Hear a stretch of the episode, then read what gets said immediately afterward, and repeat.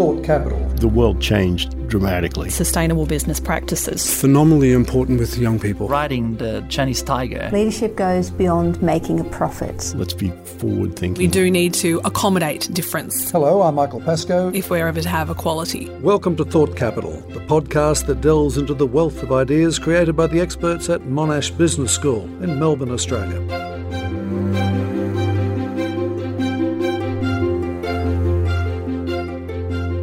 We saw it all in the Financial Services Royal Commission corporate greed, lies, and deceit. Examples of people's lives wrecked by the behaviour of banks. They had failed customers. Among other things, Commissioner Kenneth Hayne pointed his finger at culture and remuneration structures profit before people. Did you think yourself that taking money uh, to which there was no entitlement raised a question of the criminal law. There are other ways to run a business. Australia has hundreds of mutuals and cooperative companies in everything from agriculture to credit unions, building societies to consumer co ops. At least in theory and generally in practice, they run on different principles. I'm Judith Downs and I'm the chair of Bank Australia, which is a mutual bank. I really like working with a mutual model it removes a sense of conflict between doing the very best thing for your customers and generating the very best profit for your investors. Dr. Paul Thambar and Professor Matt Hall from the Department of Accounting at Monash Business School are developing a framework to measure the value produced in these kinds of companies. And we're looking at what mutuals and co ops can teach investor owned companies, such as the big banks, about long term ethical behaviour to benefit customers. Welcome to Thought Capital. Well, first of all, what do you mean by measuring co ops and mutuals? We haven't been? Well, we have. We've, uh, we've been measuring them for a long time, and uh, they do uh, use uh, the normal accounting measures. But those measures fall short because these are commercial companies with a commercial focus, but also with a very strong uh, social purpose and uh, they feel they are unable to measure the total value they create because accounting rules and uh, accounting standards don't uh, capture all that an organization does. Matt, you're a professor of accounting. You've failed your profession? well, in some ways we have. Yeah, it's hard to know. I mean, I guess we were used to looking at either, you know, investor-owned firms or charities, NGOs, or the government. They're the kind of three sectors we get taught about. We don't really get taught much about mutuals and co ops. Well, let's start with basics. Well, you've been trying to measure that social purpose, that extra. What are you finding? I think we're finding it gets very hard. Profit doesn't capture it. And so, what we've been trying to do uh, last year is look at all the different ways that mutuals and co ops have been uh, experimenting with measuring the, this extra, this social purpose? We have come up with uh, this uh, six dimensions that they can you know think about in terms of the value they create and then therefore what they should be measuring. So things like commerciality how they actually make profits. Another key thing they do is they shape markets so they go into a market to keep the bastards honest as they say. They create value through the relationships they have with members with the community and with the broader ecosystem. One CEO explained to us it's a bit like a, a school building. When your kids are in school, you're paying into the building fund to fund the, the school building. But your kids are probably not going to benefit from that.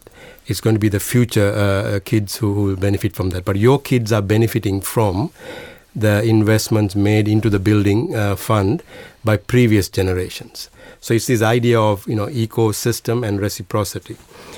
The third area is, is around this idea of what we call mutual mindset. Yeah, so this is a term that we sort of learnt from our research. Is sort of getting at how mutuals behave and act differently to, say, investor-owned firms. We hear stories like, you know, some co-ops and mutuals literally have like a like a figure or a a figurine of a member that they literally put on the table to remind themselves that that's what they're there for. So when they make decisions, that it's the member rather than the you know the CEO's bonus that's uh, at, at the centre of making a decision. Now that of course that varies. We're not saying all mutuals and co-ops do that You've interviewed more than 200 representatives of mutuals and co ops as part of this research.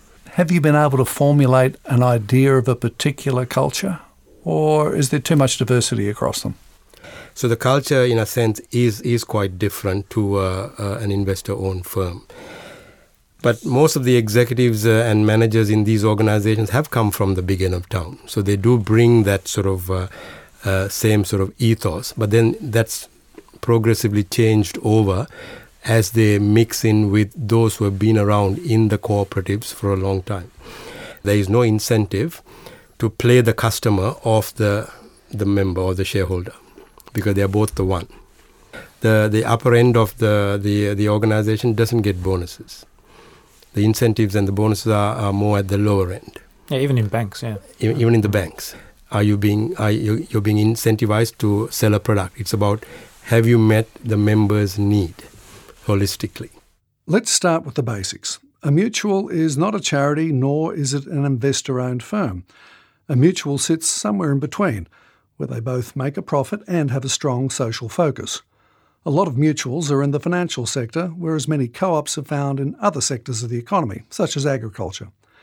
Mutuals tend to be governed by federal legislation and co ops by state legislation. Most importantly, they are member owned as opposed to owned by investors, which means the people who use them own them. The customer and the member are one and the same. Judith Downs is the chair of a mutual bank, Bank Australia. We do not pay bonuses.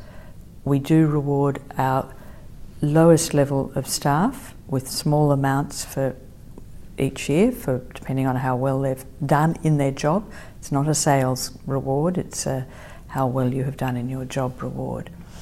So because there's no bonus culture, the staff don't come in thinking, well, if I confess that we've made mistakes, I'm going to lose my bonus. There's no bonus to be lost.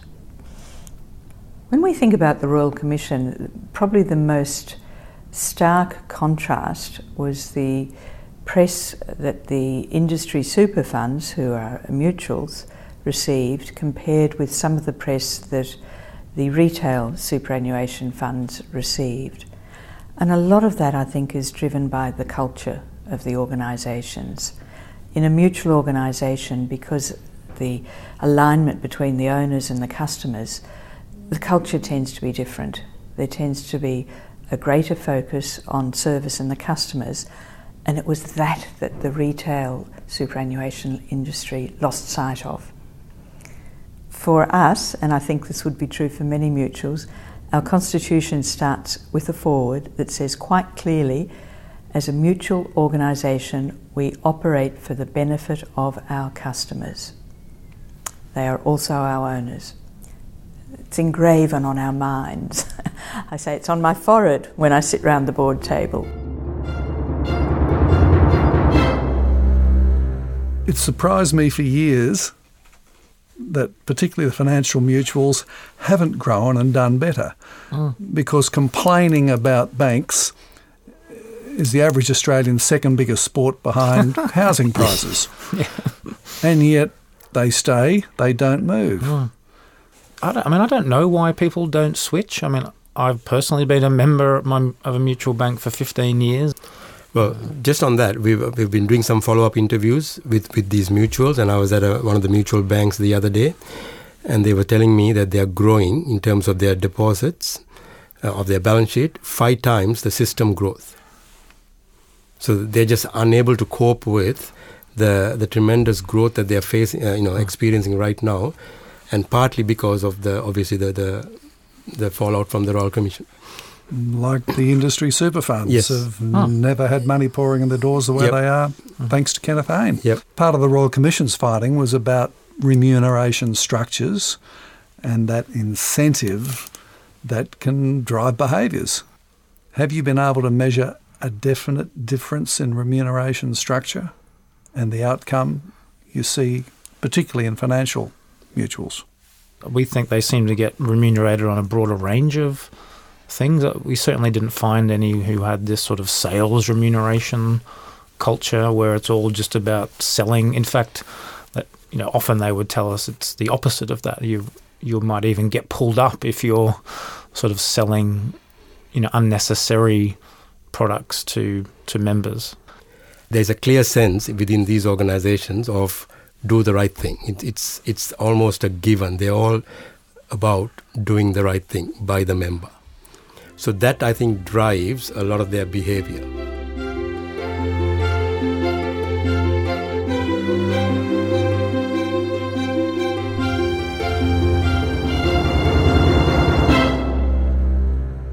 This is Thought Capital from Monash Business School. I'm Michael Pascoe. Greed is good. The Gordon Gekko character declared in the movie Wall Street, and so it seemed to be in corporate Australia. Even when corporate greed was called out, there was little change. The million dollar bonuses continued to be paid along with the golden handshakes and parachutes, sometimes despite poor performance. Do those attitudes exist in mutuals and co ops? Money speaks all languages? I think it depends a little bit on the kind of mutual. I mean, that's mm. another thing. You know, they they can be very different. You can have a large mutual who is, you know, the members are business owners, and you know they're very much interested in that mutual or co-op for their own commercial purposes, compared to say, a, you know, a roadside mutual where you might, you know, you, you use them only when your car breaks down uh, once a year. Uh, how, how important is the connectivity with the members that it doesn't become a self perpetuating management? Well, they have members being involved in, in, a, in, in a, a, number of areas. So, certainly, uh, most of these mutuals and co ops have uh, member elected directors. Yeah, and, and member apathy is actually a real issue that co ops and mutuals grapple with, particularly if you have a big, say, insurance mutual or financial mutual where you know, if you're just paying your premiums, you're a member, but you know, would do you necessarily want to be involved in the governance? And so I think a lot of them struggle with how to engage a very large dispersed member base, which is very different from, say, you know, a, a, little credit union who used to operate in a country town, making sure members even know they're a member of a co-op or a mutual, uh, which a lot of the cases uh, they don't. Uh, so that, that can be very difficult. In the end, the Royal Commission caught big banks being caught up by their own greed. Their reputations were tarnished. What can those big banks perhaps learn from mutuals? If you incentivize sales, it's not surprising that what people will do. I mean, we teach this stuff mm. in our normal courses, and this is like incentives 101. Mm. So, broadening out the range of things that you reward people on which may have to include some sort of softer things like, you know, are you nice to customers? Do you look after their interests? Uh, things like that. Uh, I think mutuals would have a lot to say about how to do that uh, effectively. What does that teach you about sustainability of a business? I heard uh, recently one of our corporate leaders making the statement that we need to wean our shareholders off this idea that more profit is better than less profit. If you want to have a sustainable business model, you need to do some of the things that we've identified in our uh, work. Things like uh, thinking and acting for the long term as well as the short term. Shaping the market, you know, going into a market and being there for a period of time to establish and, and, and shape that market. Thinking about the uh, the ecosystem that you're part of and, and seeing whether it's a, you can do a win-win for everyone, not just a, a win-lose sort of scenario. There's a lot that they can take from this sector, you know, being trustworthy, just doing what you say you will do. Chair of Bank Australia, Judith Downs again. In a mutual, the amount of profit is not necessarily what you're aiming for. You might be aiming to, as, it, as we do at Bank Australia, provide your customers with both a better service and better rates than they generally get from the large banks. It's very hard to measure that because the advertised rates of the big banks are not necessarily what their customers get. But we do, of course, monitor what our competitors do, which are the big banks, and, and try and make sure that we're giving our customers not only better service but better rates. There are also other undefinable things that you can give your customers. So at the moment, we're running a campaign on clean money, which is asking people to think about what the money they put in their bank is doing. Where's it working? What sort of industries is your bank lending to and investing in? So, where is your money at work? For people that are aligned with our values, that's an additional extra, if you like. So, stay in business is we have to give the service people want, we have to give the technology they want, the distribution they want, and the better rates, better on all those things if we can. But then mutuals can also give that additional bit because they're not just focused on the profit and the return.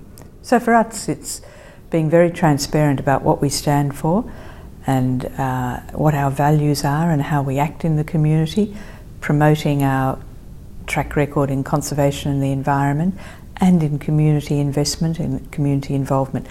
Much harder to measure that impact than it is to measure straight profit. Where does this research take you? What happens next as you try to get a, a better handle on measuring? So it's a two year study. We finished the first year where we basically uh, try to understand three things what value do they create, how do they create it, and what sort of measurements are they using now to measure whatever they are creating. So that's the first year. Now we are developing based on that. We are developing a designing a framework. We are co-designing it with them, and by the end of the year, hopefully, what we will have is a a mutual value measurement framework, as we call it, which these organizations can then take and customize and use it to measure the value that they are creating. And what we mean by measure is not just come down to one number, but measure on a, on a range of different dimensions and be able to talk about the value they create, you know, using these common dimensions. That itself is a, is a, is a win for them because you can then say, you know, you're an agricultural co-op over there, I'm a mutual bank here, but we are still measuring and creating value in, in the same way. This is exciting research which has potential beyond the mutuals and co-ops. What happens if you then take that framework and apply it to an investor-owned institution? Yeah, I think it could be very revealing, especially, uh, you know, we've got a dimension around, you know, putting members first, doing the right thing, acting for the long term.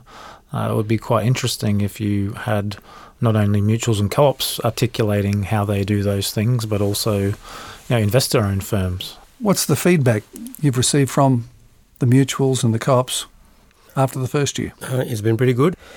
Uh, no one's um, pushed back on any of the, the six dimensions that we've come up with. No one's sort of pushed back on any of the key findings of the report uh, and they're looking forward to the, the next phase where we actually come up with a framework.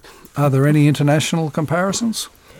There are other frameworks, but nothing specifically for the mutual sector.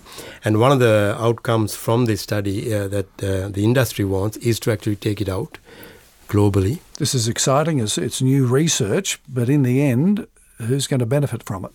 The co-ops and mutuals themselves uh, should be able to benefit by better articulating the value that they create, particularly uh, around these dimensions that we've identified. We think having this shared shared language and concepts is often the first thing you need to tell a good story about you know the value that you're creating. It should also help the members. I don't think the members of co-ops and mutuals necessarily understand what value they would get from being a member of a mutual or a co-op compared to a investor owned firm, for example. And then we think it will also help the whole sector that will enable them to tell a more coherent story as a sector as a whole. You know, this is what differentiates mutuals and co-ops from other uh, types of organisations.